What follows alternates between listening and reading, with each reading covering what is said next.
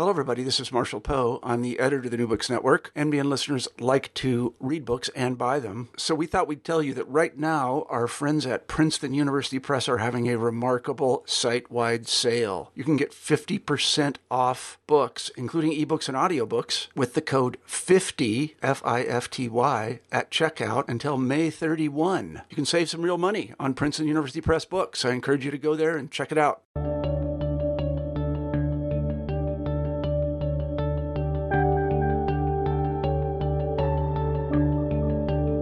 Hi there, I'm Chelsea Jack, and I'm a podcast host for New Books Network. Joining me today to talk about a book that I'm really excited about is Steven Stoll, the author of Ramp Hollow The Ordeal of Appalachia. Before diving into the book, let me say a few words about my guest today. Steven Stoll is a professor of history at Fordham University, and he's written many books in addition to the one that we'll be discussing today. A couple of those include Larding the Lean Earth Soil and Society in 19th Century America, The Great Delusion, and this one's got a tongue twister of a subtitle. A Mad Inventor, Death in the Tropics, and the Utopian Origins of Economic Growth. He's also written a brief history of environmentalism in the US since 1945. But let's turn to Ramp Hollow, The Ordeal of Appalachia, which is his most recent book. I'm really excited about this book for a couple reasons. First of all, this is a book about people who have lived close to their environments, as Stoll puts it. Stoll is specifically interested in American settler culture. He's looking at country people throughout the Atlantic world over the last 400 years. And in the preface, he clarifies by country people, he means settlers, peasants, campesinos, and smallholders, all of whom make their living by hunting, foraging, farming, gardening, and exchanging for the things they cannot grow or fashion themselves. The general word for them is agrarians. Though he discusses many places outside of the southern mountains, Stoll's exact setting is the area from southern Pennsylvania to southern West Virginia, or central Appalachia. In particular, he's interested in American settler culture and the agrarians in this region, and how it is these people have lost their land. As you'll hear us talk about in the interview, the book is also about capitalism and its outcomes, like environmental ruin and dispossession which occur all too commonly. Thank you so much for joining us on the podcast, Steven.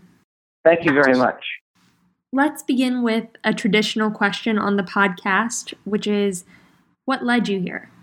How did you become interested in topics like agrarianism, land, and, as you put it in the preface of your book, how people get kicked off of their land or dispossessed? Well, I guess if you go all the way back, um, I'm from a very cementy suburb in Southern California, a place that even when I was young, I started to ask questions about what was here before. I had this sense, I think from my dad, because he grew up in the same town of Long Beach, California, that uh, we would go around and he would say, well, well, you know, there was a movie theater here, or this used to be an open field. And it was the fields that really got me. What were they doing in these fields? What was a field? And I just started to ask questions about it and found that where I lived at a certain point had been, um, I had grown alfalfa and other crops for, for dairying. And it just sort of put a hook in me that, um, that agriculture was once more pervasive. And when I drove other places in California, say up uh, Interstate 5 in the Central Valley, I saw agriculture going on, and it was simply foreign to me.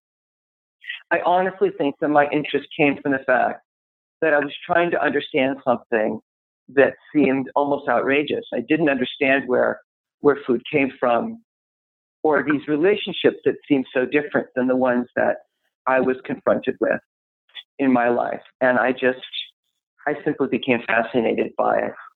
So at the very root of it all, uh, I this rather urban suburban person became interested in agriculture because it because it was foreign, and because I wanted to understand.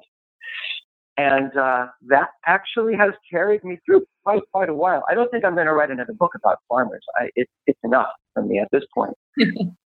But I think that's really the beginning. And as far as dispossession, well, I had written books about kind of uh, upper class farmers, really, in California and in uh, places like Pennsylvania and South Carolina during the early republic. And this region was a complete mystery to me. Mm. I don't really do the same thing twice. And dispossession is something that kind of goes back in my own family. And I wanted to follow it out in American history without simply writing a book about American Indians, which of course is the most obvious way to write about dispossession mm. in North American history. But uh, an example in which I could also use American Indians, and I write about this in the book, certainly, but to focus on uh, a specific instance having to do with a white settler class in order to uh, heighten the process. Um, and to say something about dispossession and also capitalism. at the root of it, I really want to write a book about capitalism. And Appalachia was going to be an example, and it's still really just about half the book. In a sense, it is a book about capitalism more than a book about Appalachia. And the example grew to take over the entire subject of the book. I see. So Appalachia became a case of something for you. Mm-hmm. Yeah, and it, for me, it was uh, it was enclosure in England, and uh, I got some negative feedback about this with other historians. I would offer this to at conferences, saying, "Well, you know, not every place is England. We're tired of enclosure. There are other ways of dispossession, like dispossession through the market, which I certainly cover uh, in the book." Um, but I I was also thinking about a more general reader, and that even though enclosure in North America with American Indians or uh, among the white uh, farmers of Appalachia is not identical, it's not just the same as England, it can't possibly be. I still thought that British enclosure was a very useful way of understanding what happened. Like if you could understand that, then you could understand the variation that took place uh, in the mountains or with American Indians. Thanks for that. I would love to come back to that chapter, the one on enclosure, the Atlantic peasantry, um, and how those things might help us understand the Southern mountains better. But first, I thought we could just move through the book chronologically or in a linear fashion and work from the title through the chapters uh, to give readers a sort of roadmap. The title feels like a good place to begin, Ramp Hollow. A ramp actually means an onion, right? Yeah, it does. can I say more about that? I was going to say, can you talk about the significance of the title and how it functions as a reminder of other important ideas in the book? So my wife said, "This is a terrible title. Nobody knows what a ramp is, and nobody knows what a hollow is. so what are you doing?" And I still encounter, encounter people, even from Appalachia, uh, who uh, grew up in the cities and don't know what a ramp is. A ramp is is not uh, a, a, flat platform that connects to unequal elevation. Uh, in this case, it is an onion. Sometimes it's also referred to as a bare onion. But one thing I love about the name is I actually wonder if ramp is not the ideal name for it. It's, it's from the German name Rampen for, for a certain kind of onion. But you see, these spring onions, in fact, connect the seasons. You collect ramps in the woods in the springtime when your summer food stores are used up, but when your uh, your winter food stores are used up, but your summer crops have not yet uh, begun to grow, or you, you can't harvest them. You've just planted your garden. So all of these forest foods, of which ramps is just one, actually do get you from one season to another like a ramp. And I, the book, at the core of the book are the subsistence practices of these agrarian households in the mountains. Mm. And ramps are key to them. They're not a poverty food. It isn't people going out and scavenging, starving in the woods. It was a cherished food the season was looked forward to throughout the year People love these onions and the other kinds of plants they collect. They have many recipes for them. And so it to me, it kind of symbolized the whole thing. The fact that I was taken to a road outside of Morgantown that's called Ramp Hollow just kind of made it perfect. And I thought, why don't I call the book that? I couldn't think of a better title. and I, I really couldn't. And so I thought, I'm going to use this and I'm going to try to bring some meaning to it. I think that's great. I uh, I'm glad I asked you that. Uh, the I I you know diving into the other chapters. Um, I'm gonna mm-hmm. I'm gonna read something you wrote in the preface quickly. Um, and then ask you to talk more about the structure of the book. But so in the preface, you write that as you began this, you set out to broaden and deepen the narrative of dispossession in the Southern Mountains.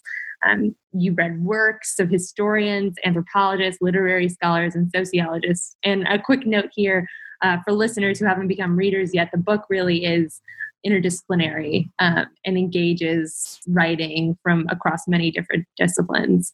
Um, and you you write that you read corporate records private correspondence popular magazines government reports and novels and the result is episodic. Um, you write my exact setting is southern pennsylvania to southern west virginia but every chapter excavates a different stratum. Um, i would love to hear more about how you decided to structure the book and the historical dimensions for the project. Um, for listeners, can you talk about the different strata you chose to excavate in each chapter and then explain how you made those decisions? Hmm. No one has ever asked me that before, Chelsea. well, thank you. I guess I haven't spoken to I'm not graduate students yet about it. No, that's a great question. I think I think that one obvious answer is that it was driven by the source. That my sources began to cluster around a northern story centered around uh, western Pennsylvania and just over the border into Morgantown, West Virginia, and a more southern story that was centered around the Kanawha River, uh, Charleston, and the, the, and the big uh, coal fields that emerged that were discovered down there. So geographically, that's where my sources began to. There were other things too, of course, but that kind of worked, and so uh, I that's one way I decided, hey, the Whiskey Rebellion took place in Appalachia. Mm-hmm. The Whiskey Rebellion is right over, you know, the border of what we consider it to be. We people don't think of historians don't think of Western Pennsylvania as the Southern Mountains, but that's ridiculous because it is. And so, uh, what if I looked at the Whiskey Rebellion in light of the subsequent history? How would it look different mm. to me and I'm, and then historians, as much as they've written about the Whiskey Rebellion, have not really written about it environmentally or seen it um, in terms of the subsequent industrial history. So that's how geographically it kind of took shape. I chose West Virginia as a lot of historians do for the very simple reason that a lot happened there. But all of its counties, just about all of its counties, lie in the southern mountains, as opposed to the counties of eastern Tennessee eastern Kentucky, right, northern Georgia, etc. It's always a certain number of counties, but really, statistically, you could almost consider the entire state.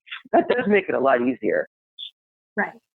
Uh, and it has a kind of charisma to it in light of this history that's also attractive.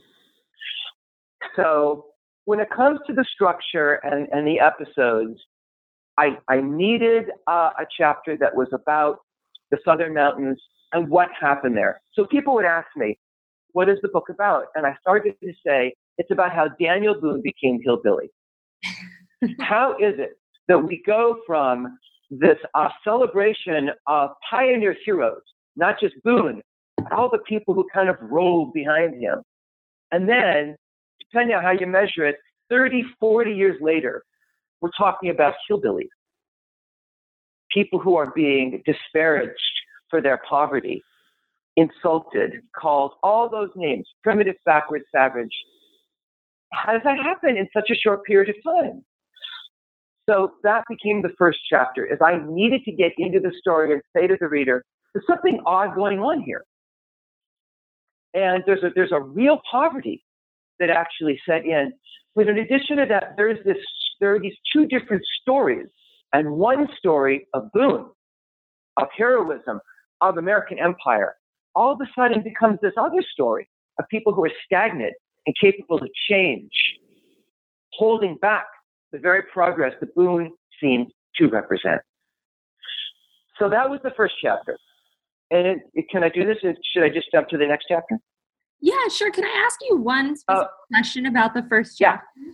I, you know, yeah. I'm really fascinated um, as you're talking, right? You're talking a lot about how Appalachia and the Southern Mountains have been represented and talked about, imagined. Um, and you, you know, in that chapter, you reflect on what a region is um, and and how every region is based on a theory. Um, and what you offer something really interesting, which is that Appalachia as a region did not exist before the industrial invasion of those uplands during the 19th century. Um, I just wanted to put that on the table because this yeah. seemed like a, a, core contention of that sen- of that first chapter.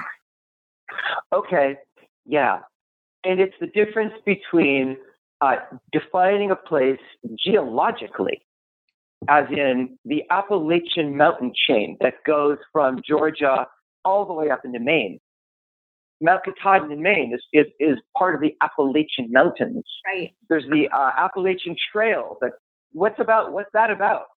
uh, that is that's geologic. That's that's uh, that's a mountain chain, a series of, of parallel mountain ridges. In fact, in certain places it gets quite wide, and it includes the giant Shenandoah Valley. But when we talk about a region, I think we're talking about something that is historically constructed because what is a region?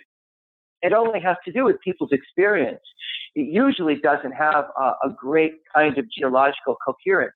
Sometimes it does, like the Great Plains or the Sahara Desert. As an example, you could say those are regions too with a distinctive human history. But what I found is that Appalachia did not work like that, and that there were lots of geographers over the years who said it doesn't really exist. If you want to talk about how people live, what they eat, the music they listen to, they were arguing there's really not much that's distinctive about it. And yet we know that there is such a place. So I decided it really is its history. It really is a certain kind of extractive history uh, that does make it different from the lowlands. So yeah, that is my contention because I needed to define it, and I found that actually kind of interesting to do. It was more difficult than it actually seemed. Um, so yeah, I, I, had to to do that, even though you know, I don't really cling to it and make a very big deal about it. I think because it's more or less accepted.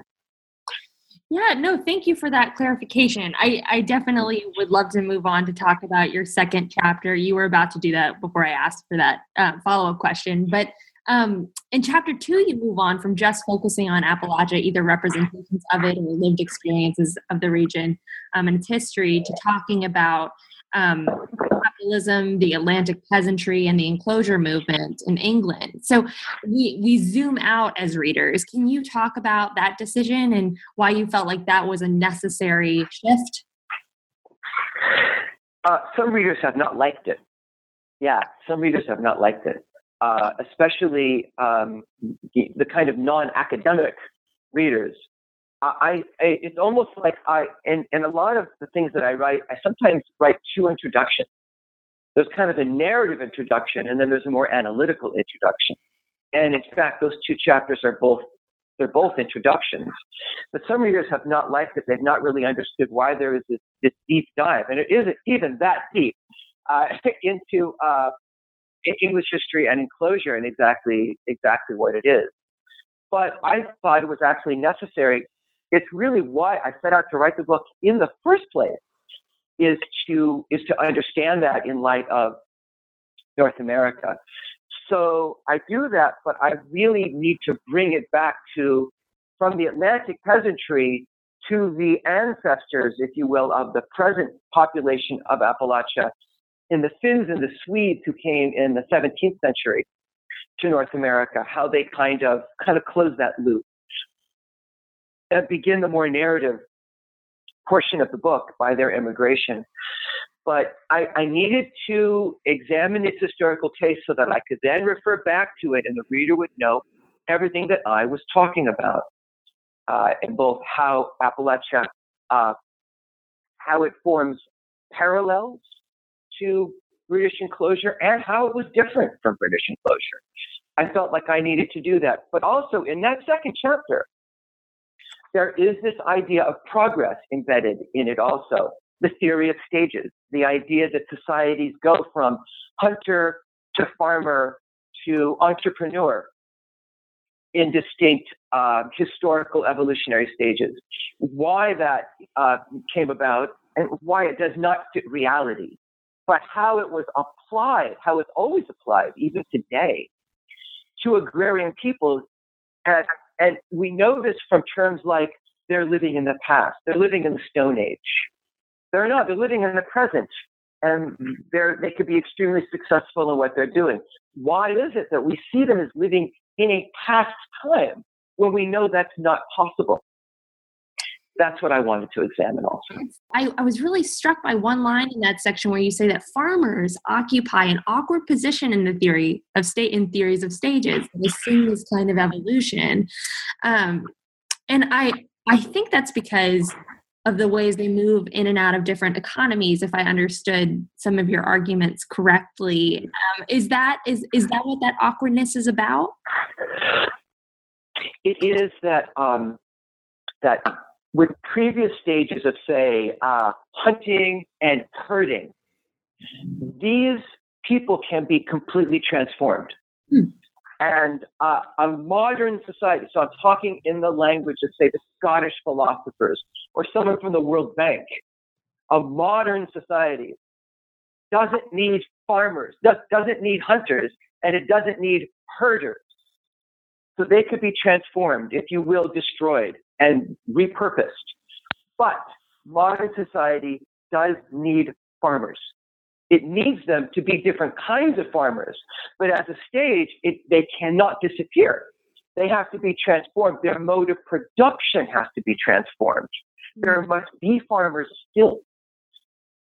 And so this is what was so confusing. When you get to farmers, you say, no, no, no, you must exist, but you have to do it differently. Your task is to serve the burgeoning other sector of modernity, the manufacturing and the cities, etc. Um, and that's what made them different. Thank you for clarifying that. That's really interesting. I, if we could shift to the third chapter, um, you already talked a little bit about this chapter um, on the Whiskey Rebellion, which I think you actually call the Rye Rebellion in the book. Um, and you have you know a great line that captured my attention at the beginning of the chapter. Uh, you write that hamilton marched into the mountains to enforce the authority of federal law. Yet in a larger sense he marched as political economy personified headed for confrontation with agrarian autonomy. Um, by referencing this history what kind of confrontation are you trying to illustrate to readers? It, it's uh, it was the hardest chapter to write. It, it, was, in some ways, the first thing I started with. Um, and I, I, really like it, and it's also uh, a challenge to explain. But the Whiskey Rebellion was uh, the response to a tax, the very first internal tax that was established by the United States. It was thought up, written and recommended, advocated entirely by Alexander Hamilton, with George Washington uh, very much in favor. Uh, Thomas Jefferson wanted nothing to do with it um, and uh, resigned from the administration in part because uh, he wanted nothing to do with it. And uh, my argument is that it is not sufficient to understand the whiskey tax as simply raising revenue. We just need money right? the way that you would raise revenue is you would have a tariff. A tariff taxes other countries for bringing things in. It strengthens domestic manufacturers. Uh, not with any uh, reference to what's happening today, they were very popular among some people and unpopular am- among others. But the thing is that a tariff does not tax your own people. But this is exactly what Hamilton wanted to do and it was extremely controversial because he chose a specific group of people the people in Western Pennsylvania who made their own whiskey. So my argument, just to kind of get to the point and to summarize, is that Hamilton wanted to get these people to make more exchanges in money because they had to pay the tax in money. They couldn't barter for it.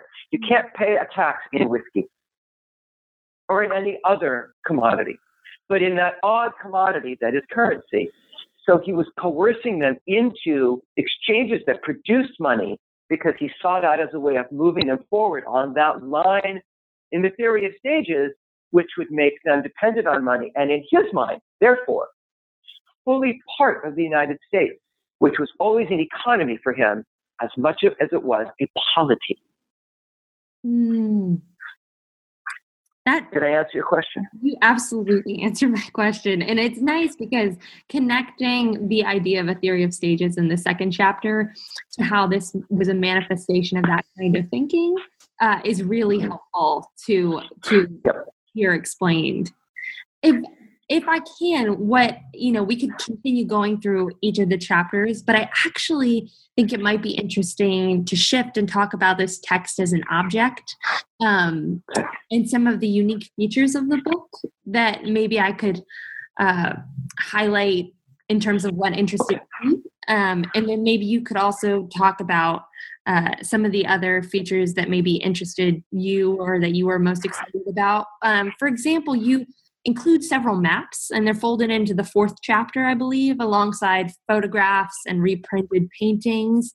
Um, you, have, have, lots of maps in here. There's a map of um, an appalachian regional commission uh, representation of the region. There's a map of enclosing the commons in england from 1801 what were you hoping that this would add to the reading experience? Yeah um, the first map um, well, I mean, you're right. There's a lot of maps. There's, uh, you know, there's the map that you open up the book and it shows you where everything takes place.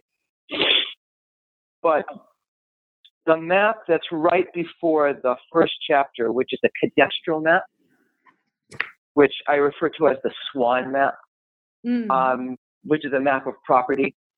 Uh, I put that in to show the contrast between the way in which speculators and industrialists looked at the landscape as simply a flat depiction of private property versus the way that people who lived there looked at the land, which was a very deep, complex ecological system.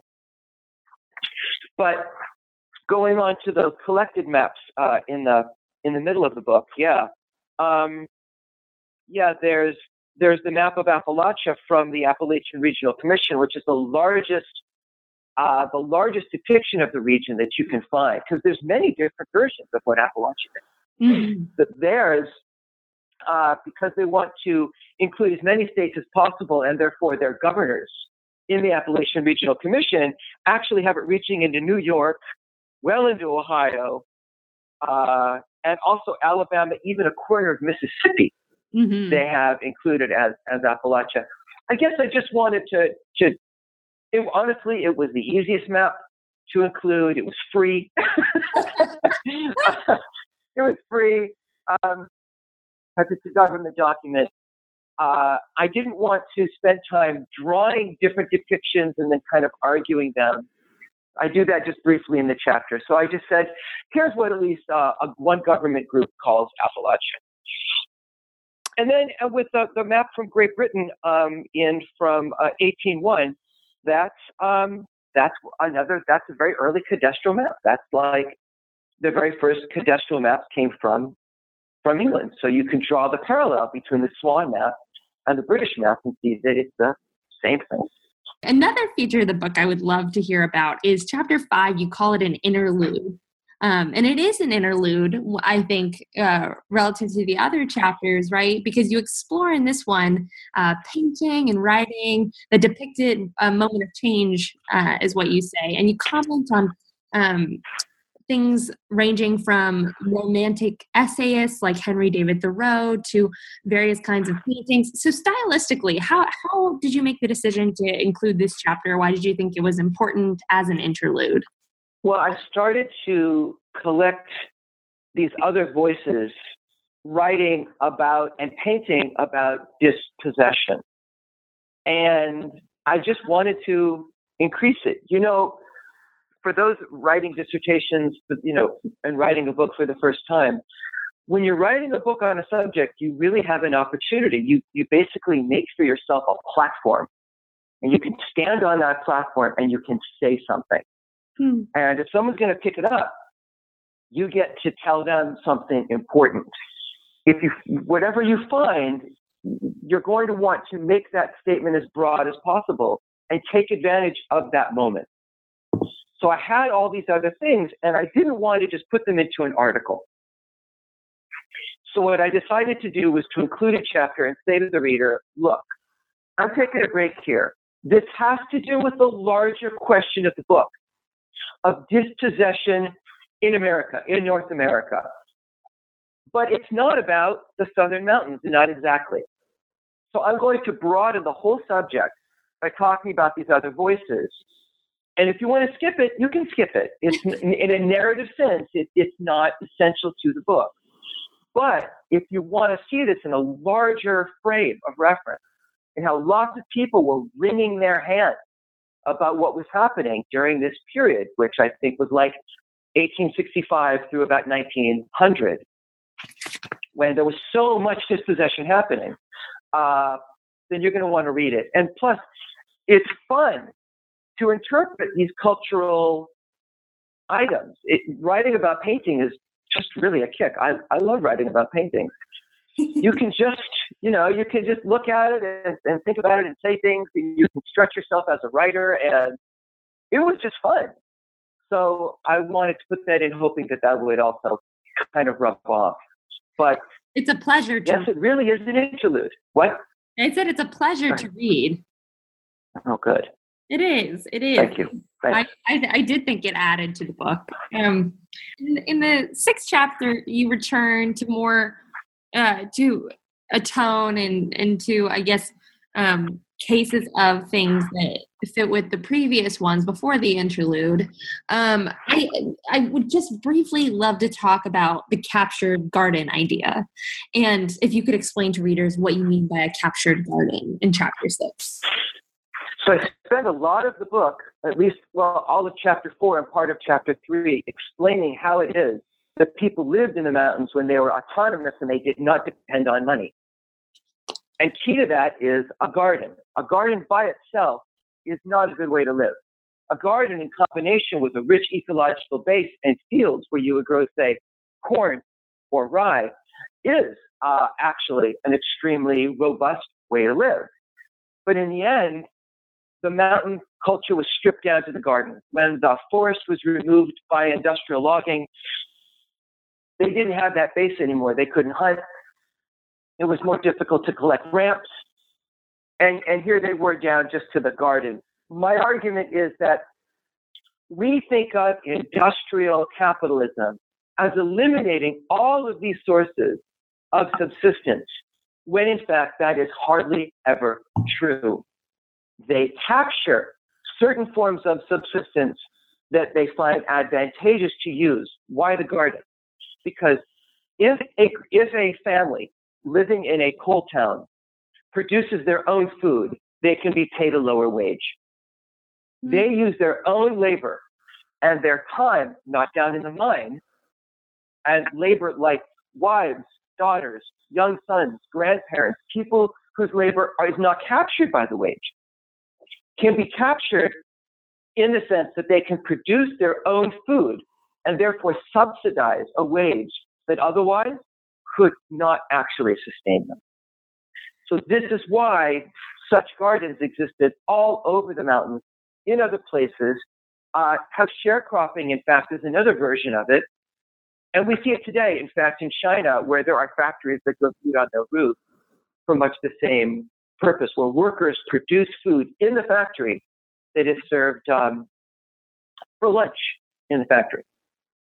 Right. And uh, so that's why I call it the captured garden. It's subsistence within the circuit of capital, having been captured in such a way that it now, instead of serving the purpose of autonomy in the hollow up on the ridge, now serves the purpose of the capitalist uh, in subsidizing a low wage. That's what I tried to capture. That is super helpful and a very eloquent explanation. I have uh, two more questions for you to just round out um, our discussion of um, the chapters and the conclusion of the book. Um, the first of the two going to the conclusion, uh, negotiated settlements, the fate of the commons and the commoners. Uh, a really unique feature of this chapter is that uh, you offer a, a, draft of policy, or perhaps what I think you call um, maybe a thought experiment, and, and that's called the Commons Communities Act. Um, and so I wanted to ask uh, this is a really unique decision for you to make as an author as well. Uh, yeah, and I've rethought it a number of times. Some readers in the mountains have have liked it. Uh, others have attacked it as socialist and communist, uh, which, if you read it, it really is not at at all. Uh, what happened was I didn't want to just end the book on a note of, of desperation uh, with coal moving out incomes basically plummeting, environmental disaster everywhere, and and um, and reactionary politics popping up all over the place. So I started to make a list. Well, what might a a post-coal Appalachia look like that would not have a savior corporation coming in and saving the day? It wouldn't have Intel or Apple swooping in to hire everybody, which in fact is really not very likely at all. So if we looked at it a different way, from the point of view of an, uh, an agricultural historian who knows the region, what would be another alternative version of people living satisfying lives? So I started making a list, and then I thought, it sort of sounds like what might be in uh, an act of Congress. So I wrote it in that form because it allows you kind of to discuss it even as you go along. Whereas you know, gives you all of these conditions, and then you get to kind of list all these planks that are supposed to add up to a vision of some public policy. So I thought, what the heck? I'll just do it. Yeah. And I field tested it among a number of people. I tried it out, changed some language. Um, you know, I had to make sure that the education was tax money was going to public education and not to private schools uh, because that would be funneling it, you know, away from the public. I had to make these. I had to be aware of all these things to the extent that I that I could be. And then I just thought I would float it, you know. And I point out that there have been members of Congress, including Republicans, who have looked at a lot of abandoned coal land and said maybe this could be given back to people. All that I'm doing is providing a mechanism for doing that. Uh, tax incentives and, and other kinds of community structures that would enable people to do that and to do what many of them are doing anyway. They're hunting, they're fishing, and they're farming around their houses and planting gardens. Uh, I've seen it. So that was my thinking. Yeah, it's it's it is an inspiring section to read, um, and I I especially I especially appreciated because you had spent the first part of the chapter talking about different kinds of environmental and community ruin that had been the result of either um, accidents or um, intentional actions committed by corporations in places like West Virginia, whether we're talking about the Elk River spill or various kinds of um, abandonment. I especially appreciated um, the inclusion of a provision for an industrial abandonment uh, tax. Uh, uh, yes. There are some activists in the mountains that have uh, traded this around in their discussion groups, but otherwise, I, I haven't really heard too much about it yeah, I was curious what so, kind of feedback you had gotten, but um, not not too much. But um, when I go to, uh, to, to to West Virginia, which I have uh, twice now, and once to Virginia to speak about the book, I tend to get audiences of people who are more sympathetic to its overall argument and to these kinds of solutions. Frankly, I get kind of the lefties in the mountains who, who mm-hmm. very, who, and, and, the labor organizers um, and labor activists. Uh, I spoke in Wheeling last week to, to such a group, and they're incredibly inspiring. But what I have not gotten are people who would oppose this and stand up and challenge me, and and we would talk about it in that way. I, I have not, um, I haven't had too much of that. So interesting. Well, you know, this is a good segue actually to my last question for you. And, and you know, I just want to thank you for all the time you've taken to talk to me today. Um, you know, the thank book, you. the book has been out for um, almost a year now, right? It came out last November. Mm-hmm. Um, and so I'm I'm curious if you were going to now with almost a year of a year of having talked about the book, having it read by people, um, if you were going to flag something for readers now as they pick up the book or talk about an unexpected reflection you've had this year, um, what might you flag or what what things uh, have surprised you over the course of the year? You mean in different responses to the book and kind of the part of the book that seems like the most what like relevant or yeah, another way to answer the question would be to flag what you think is maybe now most relevant for people to think about too. A lot of reviewers focus on the last chapter, and I get a lot of questions about the Trump voter and about the 2016 election in the mountains. Mm. And of course, and of course, I did not write about that. and uh, even more hilariously, you know, one person asked me, how did you write this so quickly after the election? Because obviously it was written in response to the election and not 12 years of work on this book. Oh my gosh. Uh, so, uh, yeah, I know, like I could whip it out in six months. Um, so that was all very funny, but I, I have to admit, you know, to your uh, other historian readers, I, I don't always know what to say about what does it say about the Trump voter because I have to say I'm a historian. I'm writing the deep story and background of this region, how it became impoverished, and therefore possibly how it led to uh, a certain kind of reactionary politics. But of course, a lot of my book, when I talk about politics, are people who are joined together in unions, uh, and in fact, they're they have a very different politics for most of this period than that that appeared, say, since the 1970s which I'm not which I understand, but I didn't really write about it.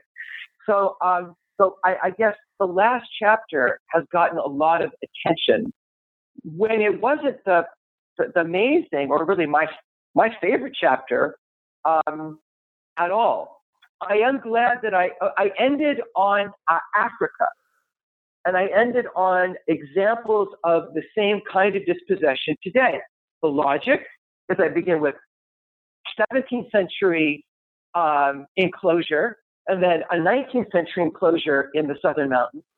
And then here's an attempted enclosure, an actual enclosure in Africa in the 21st century. I thought that made sense. But other readers have kind of ignored that. And they're more interested in, in the politics of the mountains and what I have to say about it, which isn't much. right. so that's happened. It, it's interesting because there is, you know, you do reference the election, but that's definitely not, and by election, I mean the 2016 presidential election, but that's definitely, this in no way is written like a manual for understanding the motivations of voters at that moment in history at all. Right, right. Yeah. People have, I'm surprised that's been a reaction, but also maybe, maybe not surprised. Yeah. you know? Um, because because in the title you reference Appalachian, and now I think a lot of people have come to associate Appalachia with um, this confusing moment in um, the history of presidential elections. Anyway, that you know that was my last question for you. I'm thrilled that we had a chance to talk to you, and really appreciate the time you've taken to discuss Ramp Hollow with us. So thank you, Steven. Thank you so much for for asking me, Chelsea. And thanks again to those who listened to my conversation with Steven Stoll about his latest book, Ramp Hollow The Ordeal of Appalachia. It should be coming out in paperback this coming November. Until next time, my name is Chelsea Jack, and thanks for listening to New Books Network.